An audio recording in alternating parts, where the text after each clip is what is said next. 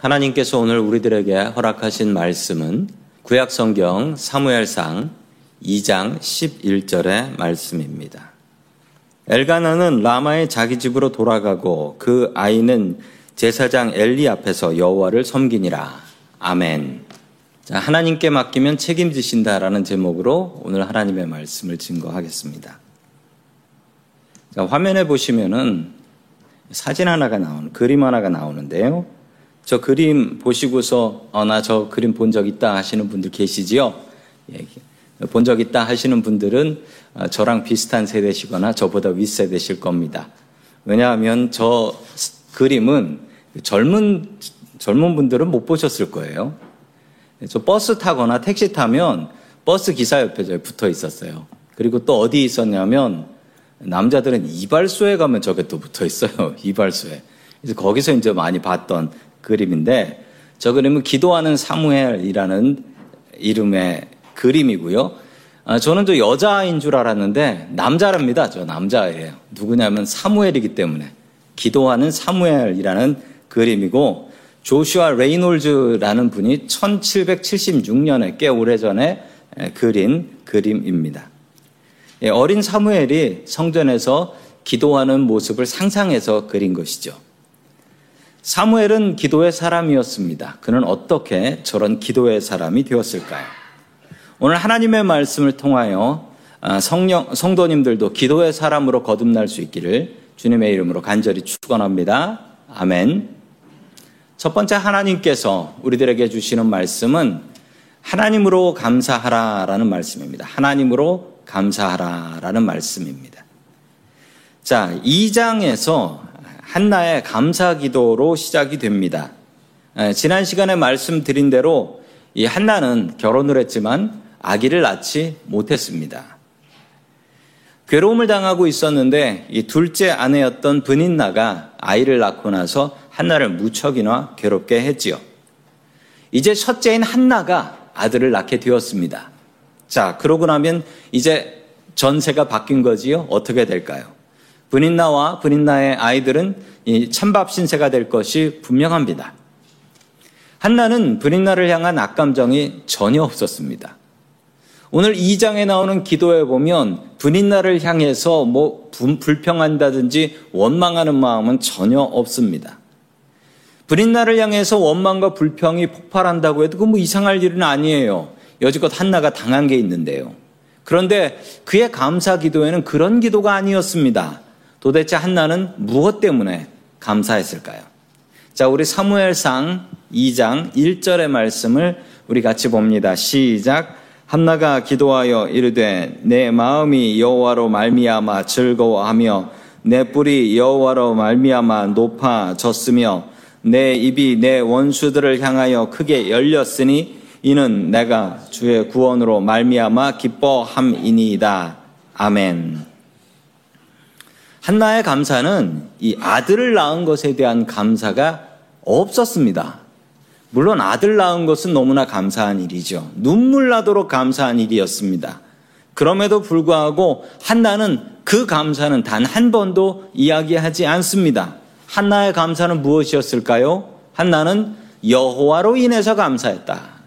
이렇게 성경은 이야기합니다. 한나는 하나님 때문에 감사했다라는 것이고 또 하나는 한나는 자기가 스스로 하나님의 구원받은 백성 되었다라는 것에 감사했습니다. 아들을 낳은 것에 대한 감사는 나오지 않습니다. 감사하지 않아서 안 나오는 게 아니라 그 감사는 하나님 아버지의 감사에 대면 비할 바가 되지 않아서 안 나오는 겁니다. 한나의 감사는 차원이 다른 감사였습니다. 아들을 주실 때만 감사하는 것이 아니었습니다. 어떤 것을 주셔도 혹은 내가 가진 것을 가져가셔도 감사하는 그런 감사였습니다.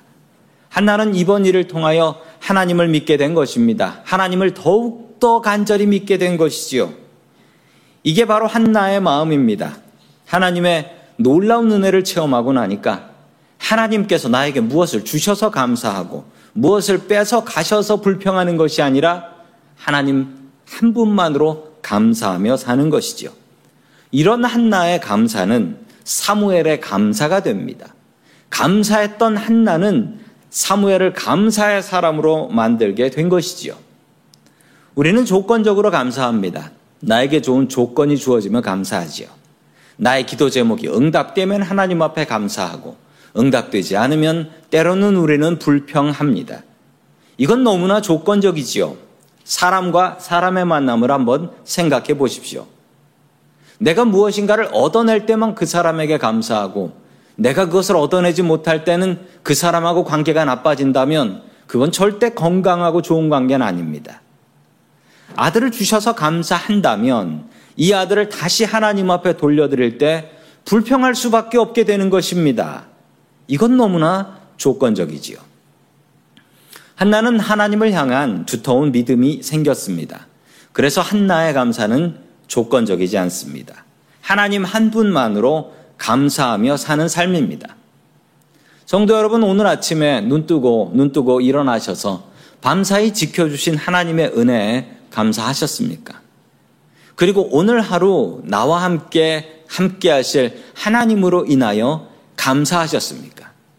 하나님 한 분만으로 감사하는 삶을 살아야 합니다. 이런 한나의 감사는 사무엘의 감사가 됩니다.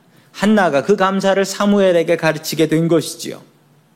부모가 감사하며 사는 집은요, 자녀들이 달라요. 정말 다릅니다. 그 삶의 태도가 달라요. 감사하는 집의 자녀들은 작은 것에도 감사하는 자녀들이 되고 세상을 살아갈 때 더욱더 감사하며 행복하게 살아갑니다. 부모로부터 감사를 배우는 것이기 때문입니다. 주신 은혜 감사하며 사십시오. 그리고 집안에서 늘 감사거리를 찾으십시오.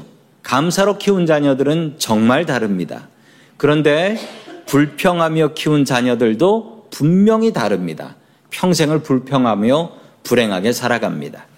한나처럼 감사하며 살아가십시오. 그리고 그 감사를 우리의 가족들 또 우리의 자녀들이 배우게 할 수 있기를 주의 이름으로 간절히 축원합니다.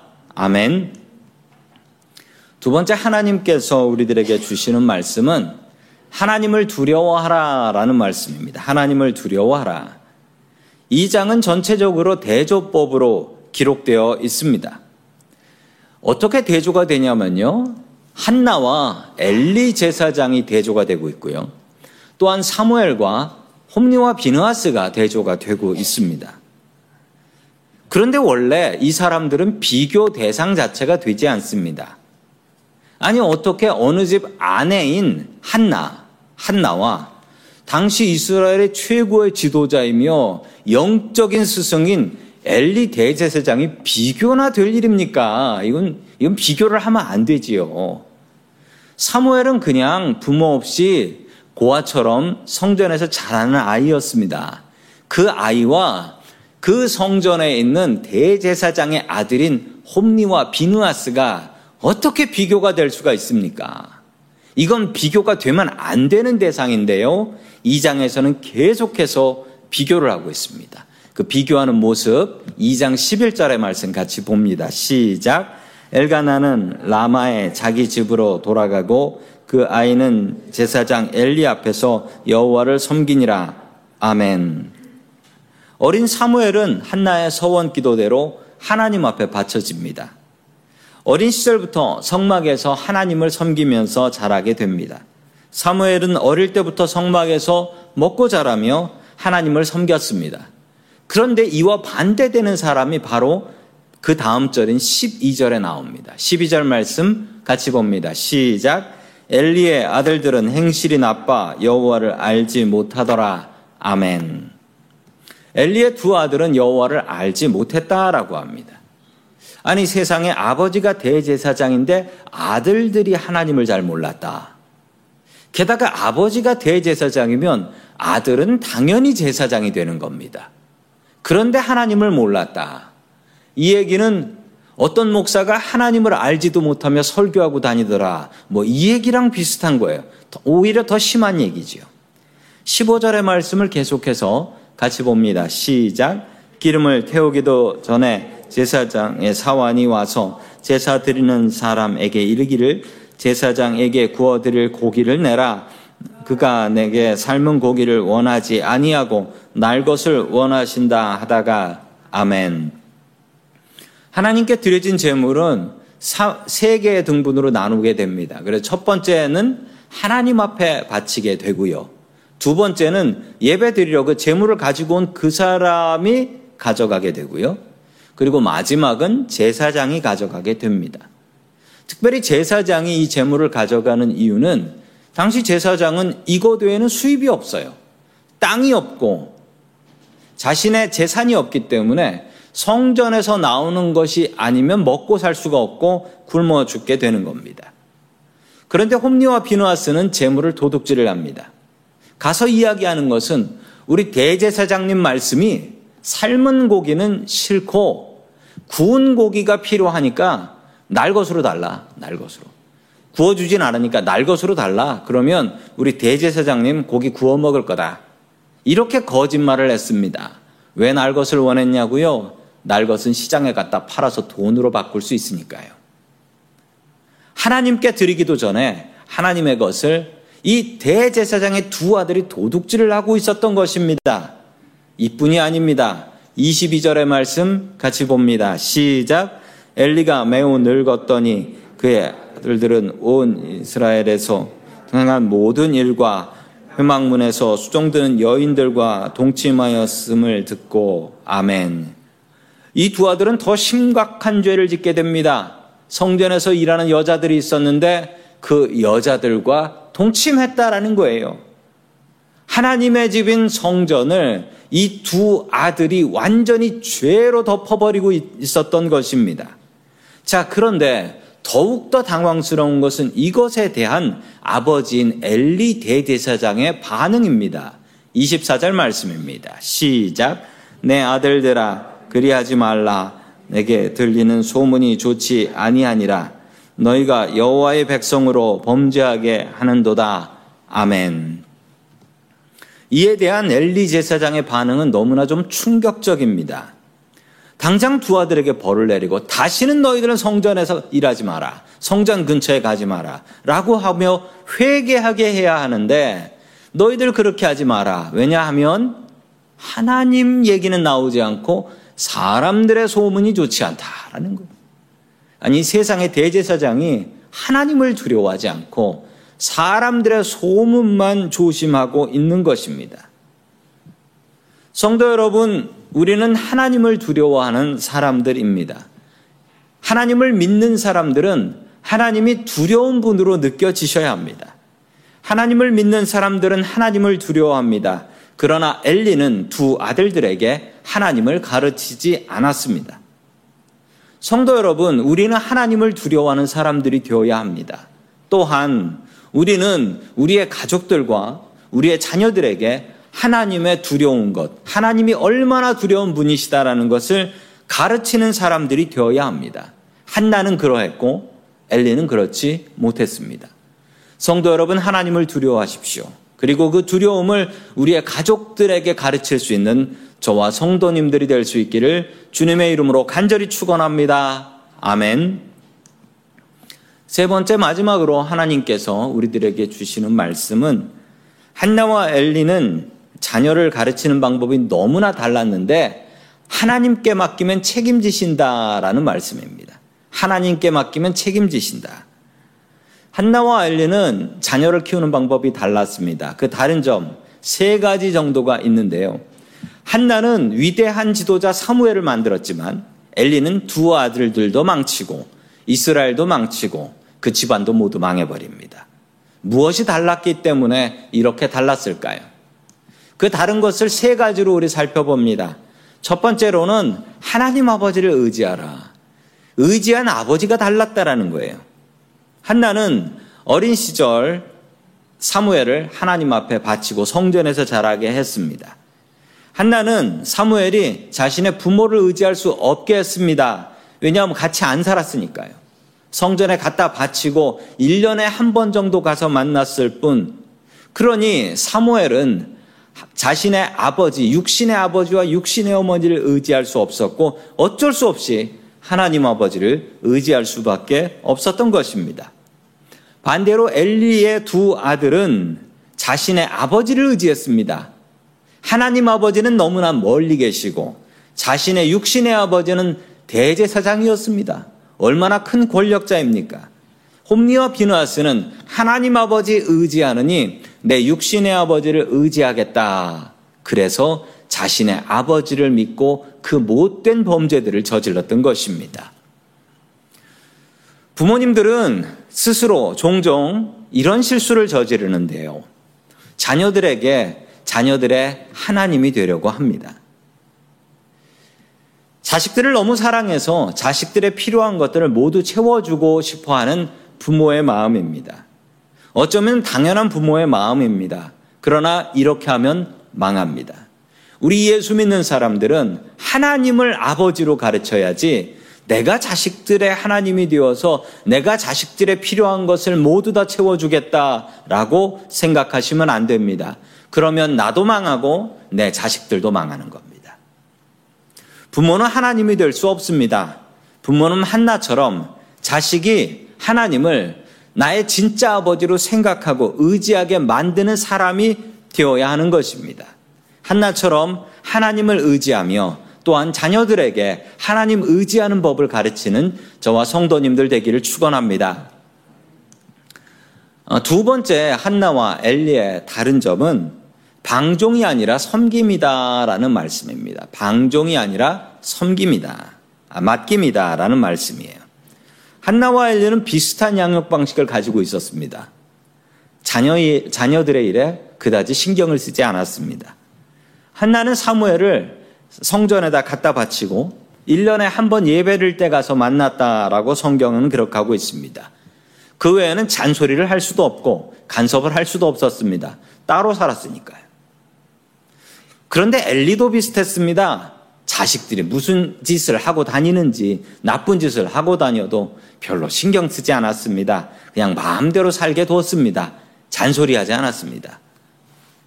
엘리는 자신의 자식을 방종했습니다. 그냥 내버려 둔 거예요. 신경 안 쓴 거죠.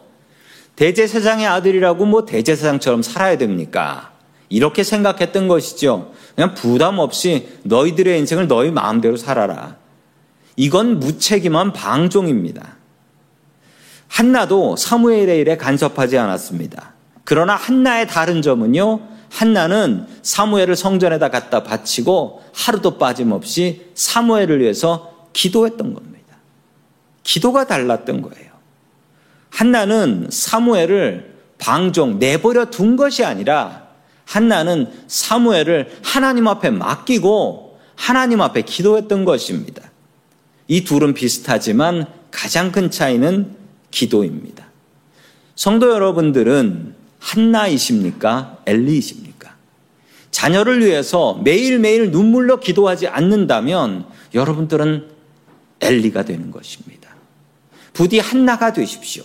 자녀를 방종하지 마십시오. 나에게 주신 하나님의 귀한 자녀들입니다. 그 자녀들을 위해서 매일매일 눈물로 기도하는 저와 성도님들 될 수 있기를 주의 이름으로 간절히 축원합니다. 아멘. 세 번째 마지막 차이점은 잔소리는 자식을 망치고 기도는 자식을 세운다라는 말씀입니다. 너무나 당황스러운 사실 하나가 있는데요. 제가 이 말씀을 읽으면서 너무나 당황스럽고 충격적이었던 것은 홈니와 비느아스를 가르쳤던 사람은 자신의 아버지인 엘리 제사장이었습니다. 그러면 사무엘을 가르쳤던 사람은 누구일까요? 사무엘을 가르쳤던 사람도 엘리 제사장이었습니다. 성전에 바쳐져서 성전에서 엘리 제사장을 자신의 영적인 아버지로 의지하며 살았기 때문입니다. 자신의 아버지 얼굴 본 날보다 엘리 제사장 얼굴 보고 산 날이 더 많았다는 거예요. 사무엘이나 홈리와 비누아스나 모두 똑같은 사람에게서 배웠습니다. 엘리 제사장. 그런데 왜 이렇게 다를까요? 그런데 왜 이렇게 다른 거예요? 그 이유가 무엇일까요? 부모의 욕심 때문입니다. 부모로서 자식을 키우면서 여러 가지 생각이 들지요. 사랑하고 편애하고 그리고 또 기대하고 잘 됐으면 좋겠다라는 욕심을 가지고 욕심 때문에 그 욕심 때문에 자식을 망치게 되는 것입니다. 자식에 대한 기대와 욕심이 과하면 관계를 망치게 됩니다. 저는 대학생 때부터 중고등학생들 과외를 가르쳤습니다. 한 10년 정도 가르쳤습니다. 어, 별이별 학생, 여러 학생들을 가르쳐 봤습니다.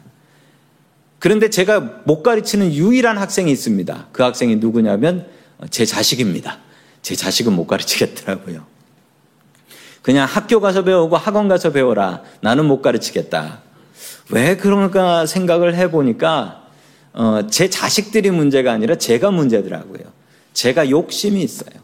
제가 욕심, 기대하고 욕심이 있으면은 문제를 풀면 잘하면은 야 이거 더 잘해가지고 더 잘 됐으면 좋겠다 이 생각을 하고요. 못하면 쟤는 누구 닮아서 저렇게 못하나 그런 실망을 하게 됩니다. 그러면 관계가 깨지는 거예요. 관계가 깨지는 거예요.